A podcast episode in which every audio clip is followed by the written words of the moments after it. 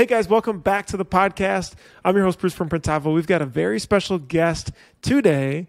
And of course, thanks as always for listening every week. Uh, we're always trying to pull the most interesting shop owners, like we've got today. Nikki and Kyle out of Machine Gun Graphics. Um, I got a lot of questions for you guys. Uh, so I don't know if you want to start with the customer side or the equipment side, but Machine Gun Graphics is out of Winston-Salem, North Carolina. If you could, you know, how did you guys connect? How did you guys start Machine Gun Graphics? What's the history there?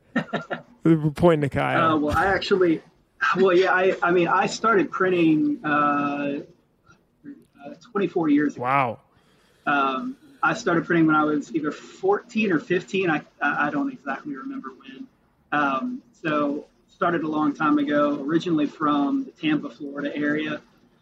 Uh, so I was in a band, you know, we needed some merchandise, so I figured out how to print shirts from there. Um, Tell them about the hamburger griddle. what was this? The hamburger griddle?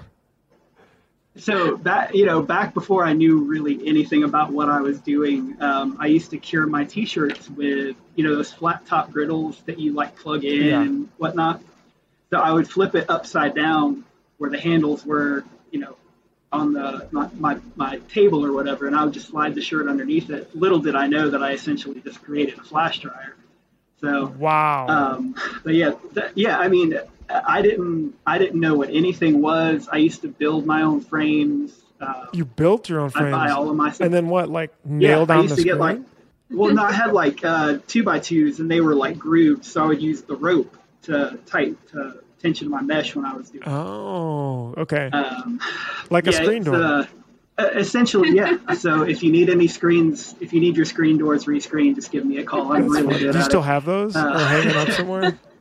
I have um, I actually have two uh, two of my original uh, screens that I did. They're probably about 22 years old. Uh, they still have like emulsion and stuff on them and everything. That's cool. Um, but, but yeah, started out doing that. Um, started working at a shop. Uh, worked there for about a year and a half. Uh, then my band went on tour, and I didn't get to keep my job because my boss was like, "You're going to be gone for a month, so I have to hire people."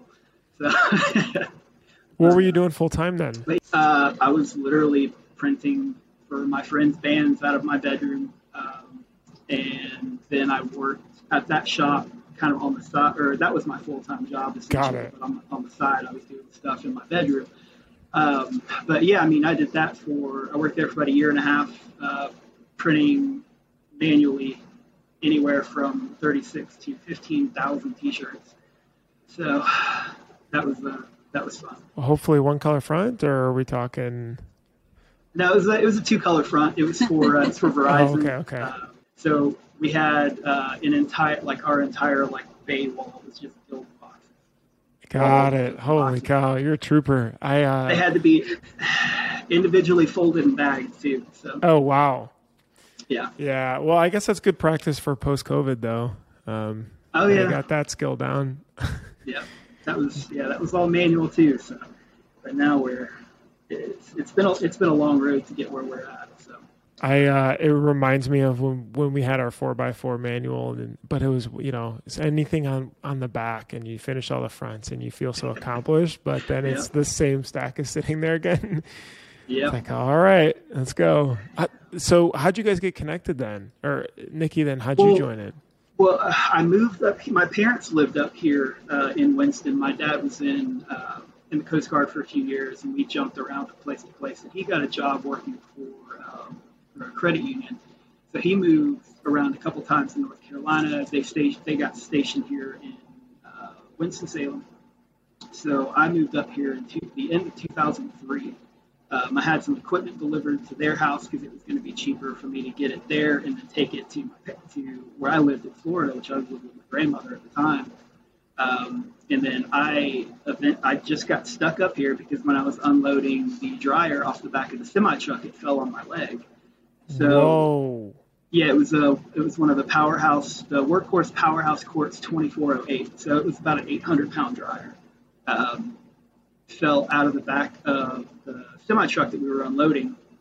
The truck driver was helping me like slide it down, but he was like, "Oh, it's too heavy," so he moved out of the way, and then it literally just fell on me and pinned my leg to the ground. So I was in the hospital for a few hours. Um, luckily, nothing broke, but I couldn't walk or do anything. So I was just like, you know what? I'm just going to live here. So I stayed here Oh. with my parents. Um, I met her in 2000, the end of 2003, early 2004. We started talking, hanging out, and we've been together ever since. Wow, all because the dryer fell on your leg. yeah, yeah. So uh, I was still doing uh, doing my stuff out of the, like a little workshop in that. Moved to a big spot here. She was working full time as store manager at the mall. She was working for Hot Topic for about ten years, um, and she was running that place like a well-oiled ship. Um, and then we, I was getting so busy here that It was like, come on over. She was, yeah, she was like, you know, I'm, I'm tired of them all. So she came here and she uh, turned this place around quite a bit as far as uh, as far as the business side of it goes. So, How, how does it work between balancing roles like that together so you don't step on each other's feet or try to annoy each other at the, the least amount? Or does it not? I mean, like, I'm always, you know, It's curious been- about that. A seven year it's it's been back and forth. yeah, it's it's some, it's been it's been great for the business. Uh, I mean, it's been good for both of us too because I mean we can actually like have conversations about how things would work better. Like she has really great ideas, I have really great ideas. I mean, I've been doing I've been printing for you know as long as I have, um, and she's got a really great business uh, background when it comes to you know running stores and the mall and things like that. So she, I mean, she's got the business know-how that I never had. Um, So, I I mean, she's a very organized person. She's, you know, she kind of came in and was like, you know what, let's uh, let's change some things around. Let's move some stuff around. Um, I mean, we're constantly we're constantly moving uh, our shop around to make it more efficient, the best way possible. I think it works really good for us because Kyle is definitely like on the artistic production side of it, and Mhm. I'm 100% like on the business side. Not that I don't go help out on production on certain days when it's needed or didn't do that, you know, in the beginning. I totally learned how to use the presses, um, built the embroidery department, stuff like that. But at the end of the day, like I'm more business minded than Kyle is. So we can definitely step on each other's toes sometimes, but I also think that we are removed a lot in terms of what we provide to the business. So it, it kind of helps in that aspect too when you have two totally separate roles inside of the business versus me being down on production trying to tell them what to do when I only know this much about the actual printing process. Well, I mean, you get me and her on a press. and People can't keep up with us. is there uh is it tricky between you guys especially when you get busy because i was chatting with another shop before where it was there was always this constant struggle of sales tossing orders over and it's like hey we can't do this or this we don't have all the info or this or that and being that you know that was a husband and wife couple and so um they were always arguing about that as as far as how to balance it So I think that like when I first came into the business, it was just Kyle and myself. So this specific shop has been here for 15 years. Um, and we got this specific shop because Kyle bought an auto. And he spent six years, probably six or so here by himself. And then I came in, and then it was just the two of us. So when I came in, there was a definite need to just help out everywhere. So Kyle taught me how to do everything inside of the shop from the production standpoint, and then I slowly started taking over the customer side of it. Um, in doing the production side of it, I pretty much learned at this point how long things take. So with our specific shop, when a customer emails us, I'm their first point of contact. So I'm the one that's like quoting out, sending an invoice, planning them onto the calendar. Um, so it's like I can actually look at our calendar and say, oh, yeah, we can meet that deadline, or no, we can't actually meet that deadline. This is where we're at as of right now. we Got have it. very few jobs that don't get done on time. And I think it's just understanding that schedule. Um, there are definitely times where a job might come in where I'm kind of looking at our schedule, trying to figure out if we can push stuff. And then I'll just go ask Kyle, like, hey, this is what the job looks like. It's this many pieces. these are the things I can move around on the calendar. What do you think?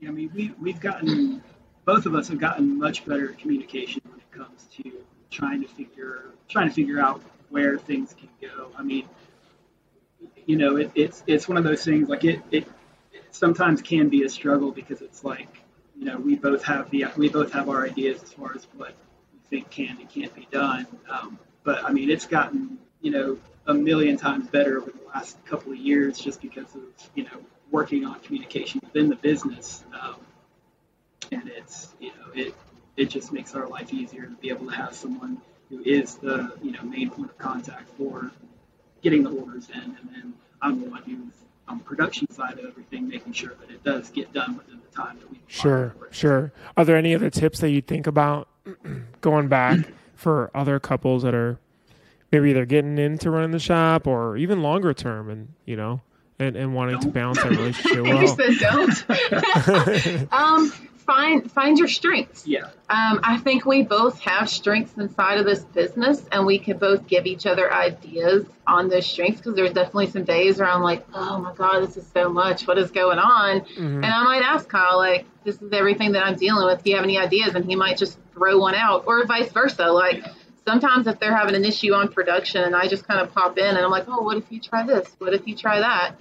Understand that sometimes it just takes a fresh set of eyes, and that someone who's maybe not doing that job that you're doing every single day might actually be able to give you a tip that could change something. But I think that kind of goes everywhere in life. Got it. Got it. Definitely work on communication. Yeah. If you don't, if you don't talk about problems and you know the issues that you're having within your business, I mean, and in your personal life too, I mean, it's not going to work. Yeah. So, Got it. That makes sense. Um, you know, you guys have a, a cool website. I'm gonna actually share my screen real quick. You can browse through a lot of products. You get your photos on here. What are the thoughts behind a website like this? Is, is it so you can direct them to get ideas, or uh, do you think it helps with more SEO? You know, I notice you've got a cool art upload functionality here and testimonials and things, but what what is the help or, or maybe the thought that behind when you guys created the website? The website is a love hate relationship right now. Um, I love that it has. It's okay. No, no, no. It's perfect. It's good. It's a good topic, actually. Um, I love that it does have so much on it, but I think sometimes that can be super overwhelming to a customer. Mhm. There was a point, actually, right before COVID hit, we had the website up and we had zero pricing exposed on it. We just decided we don't want that up. We think it's tacky. Like we want customers to come to us and really talk about, you know, their ideas and the products that they're looking for.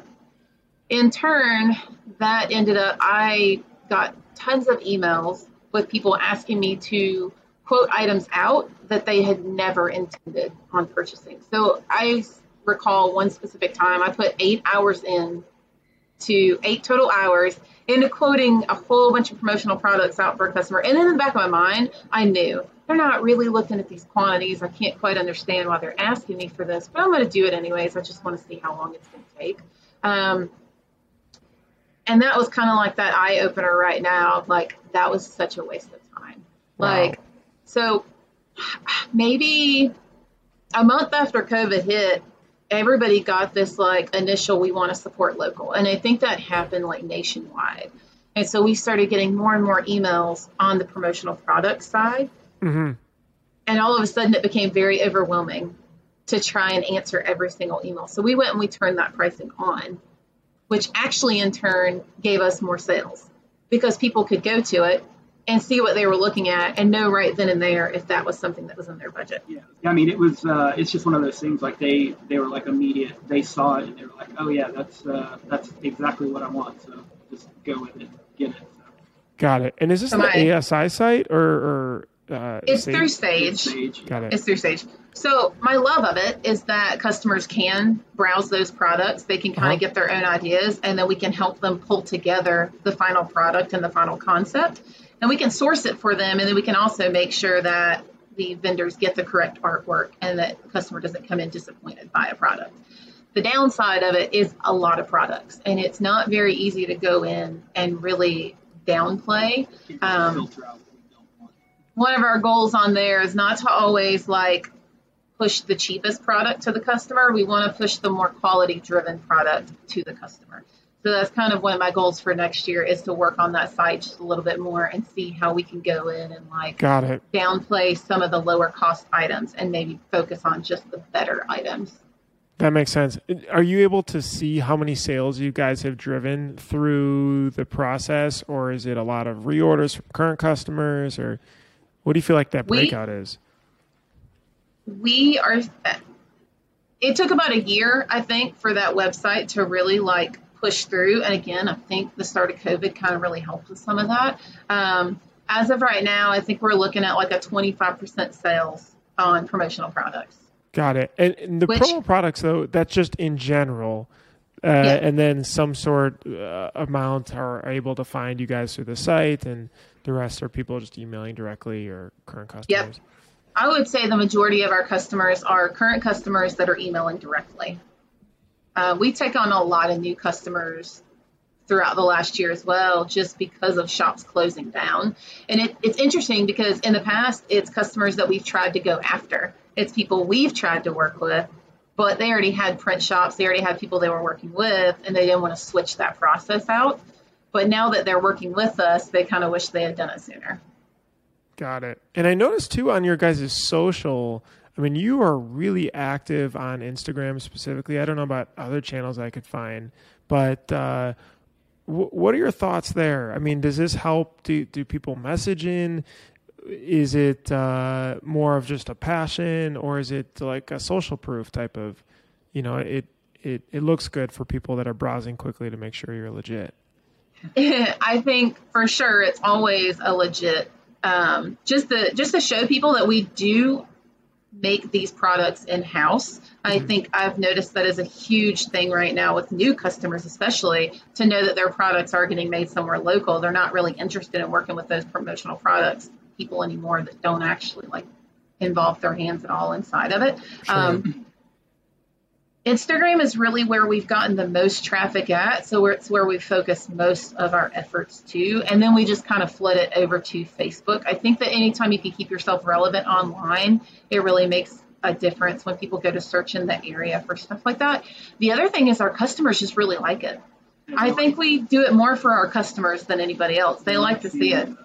But um, but yeah, I mean, it, it, it's like the the how it's made thing. Like that was always one of my favorite shows to watch growing up. Yeah. Uh, was how it's made. So I think there's a lot of people that are like that too, where they want to see how their T-shirts are made. We have people asking us all the time. They send us an email. They're like, "Hey, can you uh, can you film our uh, stuff being printed or embroidered or whatever, um, and post it, and, you know, so they can see exactly how it's made." But then in turn, they share that on their social media, which gets us more follows, which gets us more customers. Got it. Like their brands, you're saying you'll tag them as you're making Yeah. their stuff. Because I Yeah. noticed, like for example, Recess. This uh, looks like a skate and snow shop. They are. You post a They lot, have- and then is that an example of that? Yeah. So, but how long have we worked with Recess? I've been working with Recess for about eight years now. Um, I got them through a buddy of mine who I was printing for his clothing line. Um, and they saw all the stuff that he was getting done through me. Um, this was before she before she came in, so um, and they're honestly one of our best customers. Um, they order at least six, seven, eight times a year. Um, just you know seasonal stuff, and then they do small reorders here and there. Um, but yeah, I've been working with them for about seven or eight years, so they're they do a lot of really cool stuff.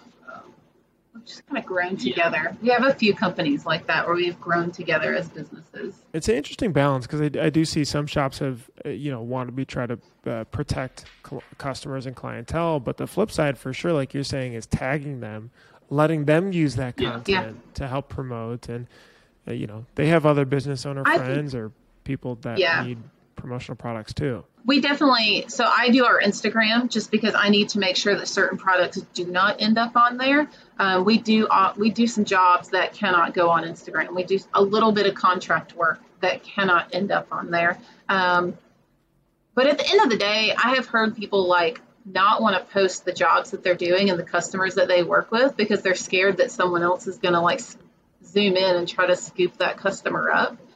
And I just kind of feel like if you're doing everything right as a shop and as a business for that customer, and they're your customer and they're happy, I, I don't see I don't see them leaving you just because someone else is like a little bit cheaper or trying to offer them something that you think that they're not going to offer. Yeah, it's an interesting thought for sure. I mean, we we we have that thought too, but at the same time, obviously, you know, we'll run a podcast every week with a lot of customers and showcase them and repost them yeah. and everything. So it's no secret um, who's Printavo and then who you know a competitor can uh, try to reach yeah. out to. But now, granted, totally different conversation because it's harder to to switch platforms per se. But still, I think you're right. Like it is that connection, right, with with the product or the brand. Um, it's funny. I always think about when I go to a grocery store and, and I'll pick out uh, uh, a coffee, for example. I mean, there's a million coffees on the shelf. I mean, there's a whole row of it. Uh, but there's definitely uh, only a few that I have a I like the brand or the taste or whatever it is that I care about. The price, I'm sure, as a factor. Yeah. Um, but that's interesting. So you do do you do some contract work? You said, or is this just one customer? Was this like leftover from before, or what are your thoughts on that? Um, it's it's some people that actually print certain jobs in house on their own, and then we just take like the bigger jobs that they don't want to say no to, or that maybe mm-hmm. they can't take on in house, or if it's like water based printing or specialty printing, things they don't do. Um, when I say like we literally have three people and that's it and we don't want any more than that. We kind of went in the beginning of COVID trying to like think about it like, well, all these promotional products companies are upset right now because their printers are now five and six weeks out because that's just what happened. And we did think about it for a minute like, do we want to take on more contract? Um, we have the capacity to do so. Is it something that we want to offer more? And we very quickly decided no. Because not every single one of them is a good partner. The people that we work with, it's turnkey so it's a true contract process. They send us the art already separated, they send us the mock ups, they send us the t shirts. All we do is physically print the product and have it ready on the date that we agree on. Do you guys feel comfortable from a profitability aspect then with with different contract customers that you pick? Because I've heard, you know, as you as you listen to different stories, it seems to be a very gray area where uh, you know, if you get too far into having to send a press approval or, um, like you said, production steps, um, or back and forth, or having to count garments instead of just saying, okay, these are good, then it time wise turns into we're just running it to run it. Yeah. I think you have to be very smart about it. Number one, you need to pick people you can truly partner with, and you have mm-hmm. to trust each other. So that contract printer has to trust that I'm not going to go steal their clients. Um, number one. They also have to trust that I'm going to do the job right for them and that they're not going to have to deliver it to their customer wrong or have a delivery date pushback because we did it wrong. Um, the other side of that is you have to know your numbers as a shop. And as a shop, we know what it costs to run this shop every single hour of every single day that we're here. So because of that, it allows us to know exactly what we can run that job for. And it allows us to know if we're dipping into the red or if we're in the green for that. Got it. Based um, on the time well, that you're running it. Yep. Since you're not we doing will, the pre-production or the uh, right. sales aspect. Exactly. And we will never run a job just to see those presses turn. We actually just had that conversation either last night or this really? morning. Like, what about? Yeah. We I, I didn't even know. I think I was like on one of the Facebook screen printing. And this is something I've noticed all these people right now are getting an automatic press and they're realizing that they have extra capacity inside of their shops because they're going from manual to automatic. And one of the first things I'm see them posting in the Facebook screen printing uh, groups is, oh, we got an automatic. We can take on extra capacity now. Does anyone in the area need to like do some contract printing? And I'm like, don't do that to yourself. You don't even know your cost yet.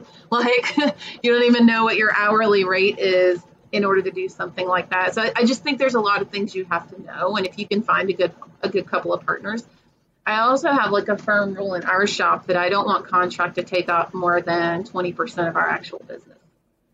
from I a feel sales like it from a, should like a be- dollars perspective. Yes. Right. I feel like it's just it should be some icing on the cake, but for our specific shop, it shouldn't be everything we offer because ultimately if they ever find someone cheaper, they might leave you for someone cheaper.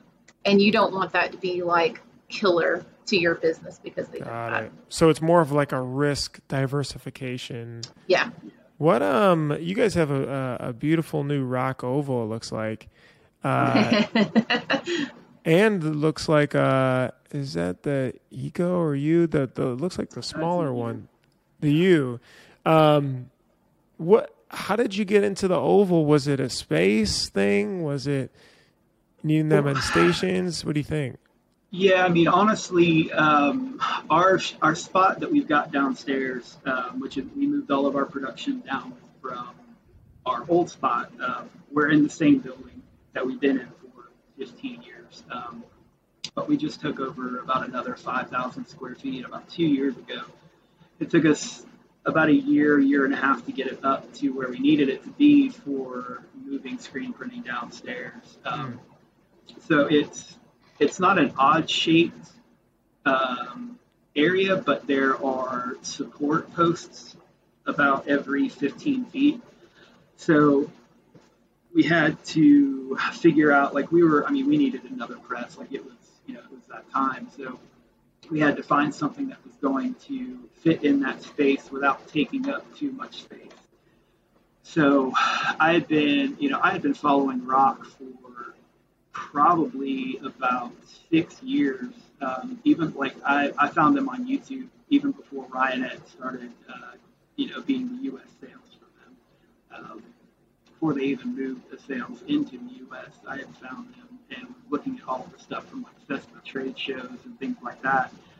So I saw that they were like making ovals again, and I was like, okay. So I kept looking at them and looking at them. So it, it only made sense in the space that we had to get an oval because I mean, if we had a if we had a 10, 12 in the space we're in now, those things are 18, 19 feet in diameter. Yeah, they're huge. So we, the spot that our oval is in now is 13, is 14 foot wall to wall, and it's 50 feet long. So the oval itself is 11 feet wide and 40 feet long. So we have about a foot and a half to two feet on each side of it, all the way around. So Got it. it's extremely comfortable to be in there, that spot that we've got. So it, it fit really well. Did you Yeah. and- and did you move press manufacturers to make that purchase, or, or you were on ROQ before? Well, no, we um, are the, the press that I originally had. It was a Progressive Falcon. It was I bought it the year before Workhorse picked up Progressive. Um, I bought it at a trade show off the floor um, from uh, from TechSource, and um, so you know I had, I had been looking at the you know the MHM IQ that they have, um, and it was really it was I'd always you know seen the ROQ presses and things like that. I've seen them at trade shows. It it honestly it came down to a lot with service um, and you know how how we were you know treated with with everything we were trying to get. And by the way, this is not a uh, ROQ commercial. Um, if you guys had a brand new M&R, I'd be curious about it too, or you know, Anatol Yeah. or anything else. So absolutely, yeah. I'm just curious. You know, it's not super common, but like, was Right. it, it was it was a space? Some people, you know, they they want, you know, they've got the super long ones in need for all the stations, and you know, are doing some crazy 12 color, you know, really cool design work. But um, right. Yeah, I wanted that oval all along, and this was the excuse to get it. This Yeah, is really. Honestly, so you moved that- into this warehouse with the poles there to Yeah. force this. I mean, I'm not I'm not going to admit to that on camera. That's okay. but yeah, I mean, it was. It, it, it's honestly that's the press that I've always wanted. Like, you know, seeing all the different types of presses that there were. Like, I was even looking at ovals whenever uh, Precision made them back in the '90s. Like, I found a couple of them for like used for sale. I'm like, I could look into that, and I'm like, nah, I'm done with used equipment. So, we also kind of met our capacity on the number of colors that we could do on the Workhorse too and we had a customer that like we were taking on that was really kind of pushing a little bit more and a little bit more each time as far as color counts go. And we do, and at the time, did a lot of water based printing, and we were starting to do more and more of it. And so that was the other reason for the ROQ purchase was just the capabilities that we could get from that press that we couldn't get from what we were already currently using. Got it. Got it. With those, do you guys still do a lot of higher color count jobs for the most part, or yeah, is it? We, we ran three nine colors and two ten colors last week. So. Hmm. So, what's your thoughts on the the uh, hybrid then? Right.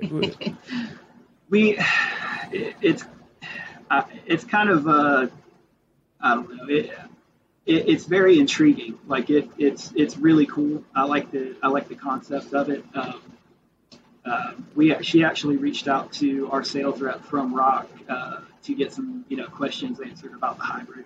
Um, I mean, it's it's definitely really cool. Like I, I, I, like the idea of being able to just print it under base and then you can do full color on top and you're done. So I have some thoughts for it as far as like wanting it that I think Kyle doesn't really think about. And it's just because, again, with our business, I'm the one sometimes that pushes to move into different um, facets of the business. We've been doing a little bit more and a little bit more on the fulfillment side. Um, and we just took we just took on more warehousing space inside of our shop. So that gave us the capability to expand more into that. And so the way I start to think about it is like, again, that customer with some of the full color stuff, like we're looking into doing possibly fulfillment for them next year. And when I start thinking about housing their products mm-hmm. and how many shirts we need to make, you know, run on press in order to make some of those like higher color counts like worth doing the job.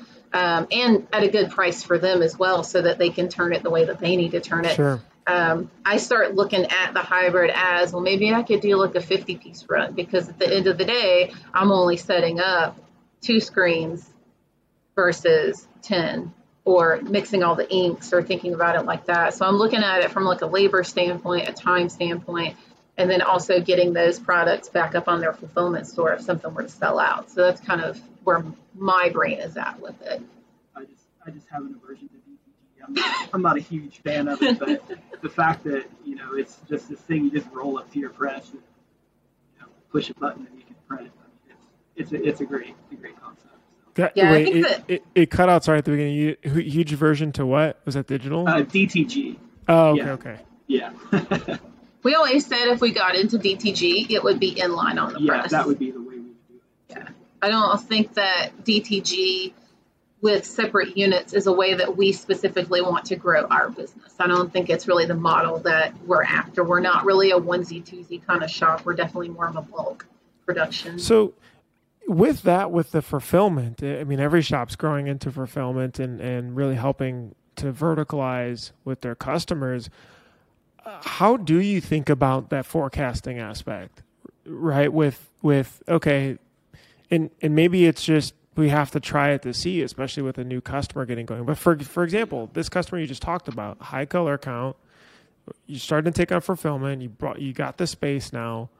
Uh, how do you make it worth it for your while and not a pain in the butt there, but then also be able to fulfill quickly for them and all that? That customer specifically, um, they would have on-site sales as where as well as potential online sales. We're trying to help them figure out how to grow their online business, um, but they do a lot of business in person. And so the way I see it for them is we would probably do a run and we would ship part of that run to them and then house the rest of that run here for the fulfillment store. Um, I have another customer that is local that we currently run their fulfillment store for, and that was a trial and error process because even they didn't know what their size breakdowns were going to be. Um, so it was kind of one of those things where, again, yeah, you just had to try it to see for them specifically how it was going to go first, and then they're on Shopify. So we just log into their Shopify and fulfill from there. So now that we're about a you know, maybe like six months in, we can kind of go in and and run the data and see what their main sellers are now. Do they prepay for everything and then you just charge yes. some sort of picking fee every time the order goes through? Okay. Yep. And then we bill them at the end of every single month for whatever was shipped out for that month. So with the other customer, because they are very heavily involved inside of their business and they do sales on a regular basis, they know what they're selling. So, for an example, last year we were running a lot of extra smalls and smalls for them, but now the trend has changed. So we're almost getting rid of extra smalls and smalls altogether for that customer. They're they're very much looking at maybe not even ordering extra smalls and smalls anymore. Interesting. We what we all gained our our COVID twenty. the COVID twenty. Yeah. it's that early '90s trend where everybody like wore their shirts like big and baggy baggy, and like Yeah, that yep. box fit T-shirts coming back. So and and uh, this is why it's like we we do water based and plastisol printing, um, and I don't think we'll ever not do plastisol printing unless for some reason the ink shortage is real and really does go away. Um, but we physically have customers that want it. They want their shirt to feel like they have a big, huge like sticker on the front of their shirt because to them that equates quality. Yep. Like Definitely, definitely. Yeah. What? How, how do you think about then expansion? I mean, you guys are running a, a significant embroidery department. Uh, you know, a lot of shops always try to balance that, bringing it in house versus sourcing it out. You know, there's team, there's people, there's equipment, all this other stuff. What was your thought process of all that? Well, we, we contracted it out for a while. Um, we have a partner um, in uh, Burlington, Elon area. It's about 45 minutes away. Um, he he was a referral from another friend of mine. Uh, he started doing embroidery, uh, so I started sending him all of our embroidery stuff. But then he literally grew so fast um, and got so big doing what he was doing. Our turnaround times were getting further and further out. So she and I had a conversation about it, and we just decided to bring it in house. Um, we started out with a single machine, and she she took over embroidery. She's like, I want to learn it. This is what this is what I want to do. So I let her. You know, we basically were just like, you know what, this is what you want to do. So you have free reign of taking it. She grew it from there and grew it into the powerhouse that it is now. I think we just pulled the trigger on a six head in March. We were looking at it in January and just kind of sat back for a little bit. And then we realized that, like, we definitely had the business to take it on. So we went from like two single heads to the six head. I- Is it was it a, a big profitability aspect then, saying, you know, we can instead of sending us out, we can take that in and make more, or was it a quality problem that was we happening? actually no. So the person that we were working with is a wonderful human being and i honestly look up to them. He does some some high quality like high end stuff and he Yeah. actually helps us. It grew a friendship. So he he helps us with embroidery and we help him with his new ROQ press. So kyle has pretty Yeah. much trained his printer and he like answers the phone and helps us out with embroidery so we kind of play off of each other honestly um, but no, he just got busy. And then we also had customers that didn't want to work with us unless we were doing it in house too. Um, and I think sometimes if you have the business to do it in house, you can choose like I'm going to stay late tonight and get this job done, or I've got you know I've got this going on and UPS didn't bring something, so now I'm kind of behind, or this job took longer than anticipated, so now I've got to figure that out somewhere else. So it's like we have that choice that if we need to do overtime or something like that, we can make it happen. Um, for us, it just made sense. If it doesn't make sense for someone's business, then I totally get it. I think you just have to sit down and decide if it makes sense for your business. I now have an employee that runs that department. Um, and if she gets busy like she is right now, I'll usually step in and help her out. Got it. Got it. Yeah, that's interesting. I, I mean, if you were helping to consult a shop to say, "Hey, it's time to bring it," or you should think about it, bringing it. Is it, you know, a dollar amount of sales of embroidery that you can tack to say, "Yeah, maybe it's time to look at it," or, or you know, wh- what would you say to somebody else? Yeah, I mean, I would say, look, if you're bringing in enough business that it can pay for that machine, like let's say Uh-huh. you took out a loan and you had a monthly payment, and let's say you're going to hire an employee because eventually you're not going to be the one to do it forever. Um, if you're bringing in enough cash flow every single month in that department to just start out only paying for that, in my mind, it's worth it, even if it breaks even at first, because once you have it, you're going to start pushing it more and more. And I noticed personally when we had that single head machine, I started to talk about it more with customers because I now had control over it. I now had control over when things were getting done. And so I felt comfortable saying, yes, we can take that on, or no, it's not really what's in our wheelhouse right now. Like a good example is um, we were having some issues with the single head machines that we had, and we weren't really able to do certain um, types of jobs. So a full back embroidery is a job that I would not have taken on prior to having the machine that we have right now. Now that we have that machine, if someone comes to me with that type of job, I'm like, let's do it.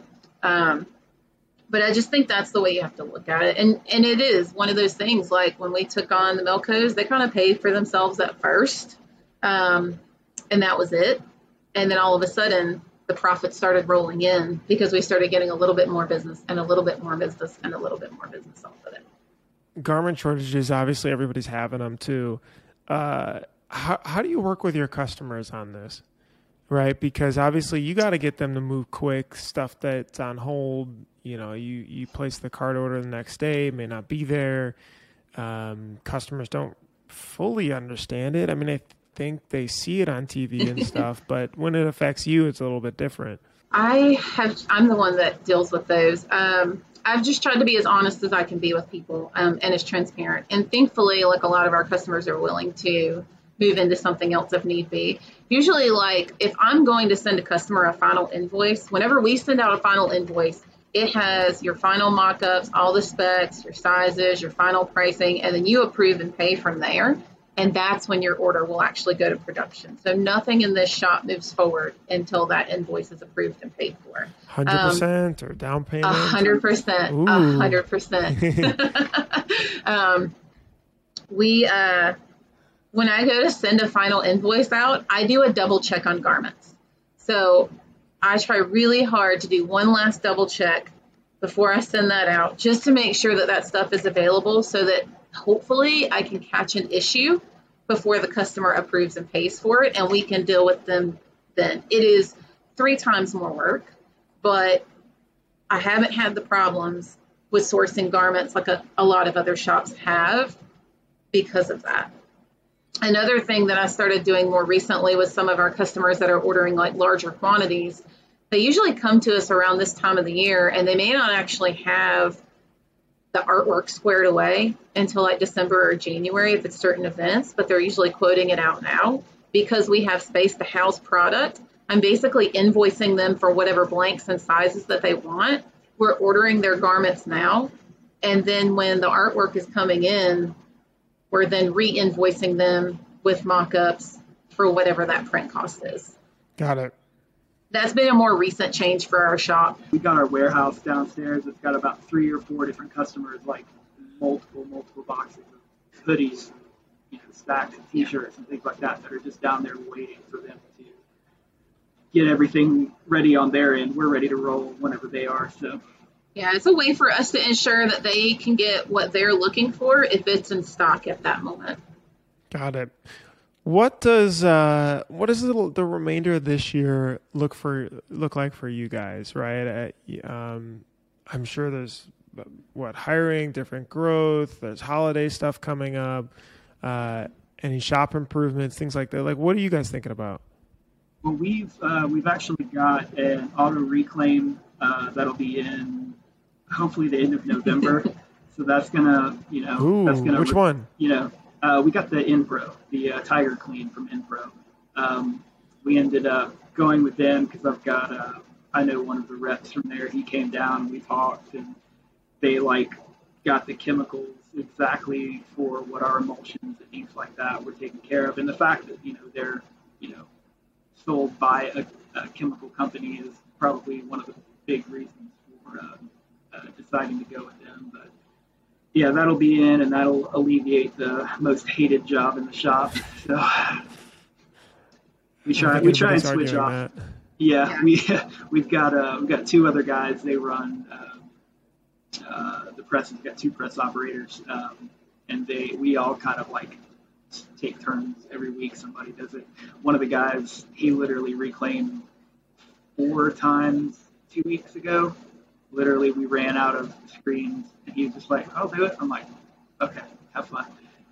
So Yeah, our goal's always been to automate. The first the first change we made inside of the shop was when we had a film printer die, and we got um, a DTS, and that thing like doubled our production on one press to the point. What- yeah, Wait, which one? Which one? The wax or we ink? got the yeah we got the Exile Spyder too. Um, Okay.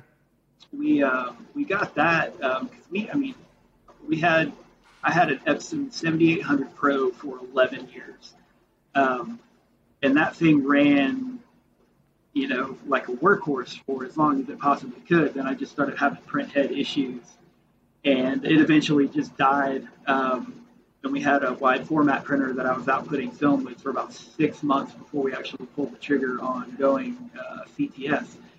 So as soon as we got that in, uh, Mondays were typically our screen prep days. Like it would be the day the day that we literally made every screen, mixed every ink color we needed for the entire week, and um, so we got the spider in the first day we ran it. Instead of it taking eight hours to run every screen, it took us two hours. Um, Wow. so we were, yeah, we were running double shift. We were running two shifts on our auto uh, on certain days, just because we didn't always need to. So we'd be running two shifts on an auto before we got the the CTS. And now that we had that, we could run production on Mondays if we needed to. So going from an eight-hour full day of lining up film and burning screens, it went to two hours to make probably 60, right, 60 screens. Yeah, that's huge. I mean, you know, it's funny. I like to ask a lot of shops, "Well, what would you have bought earlier? And everybody always says That CTS. And it was just like first Yeah. press, then CTS, then, Yeah, you know, you may Yeah, not it- even need a second.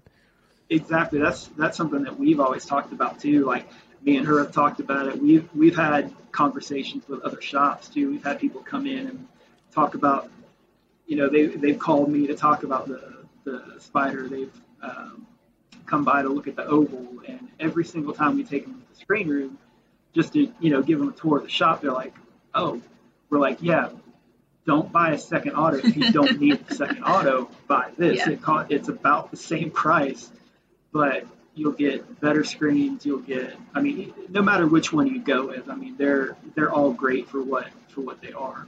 Um, but having something that's that precise and that quick, I mean, there's nothing outside of getting the the LTS, the, the laser, um, that Yeah. can beat it. Saudi. So, Yeah. but I think you'll get that computer to screen, and then your press will come next. Oh. You know what I mean? Like you'll get it. You'll eventually get that second press, but Yeah. sometimes I think I think what really like was crazy to me one time is when I really started digging into our pricing structure and making sure that we were priced appropriately. I think I read somewhere that like the average shop only utilizes their press like 30% of the day. And I was floored by that. I was like, why? You know, how do you how do you only use it 30% of the day? And then I realized we had built such a good routine on the one press that we had that we were literally like turning that thing 80 to 85% of the day it was being run.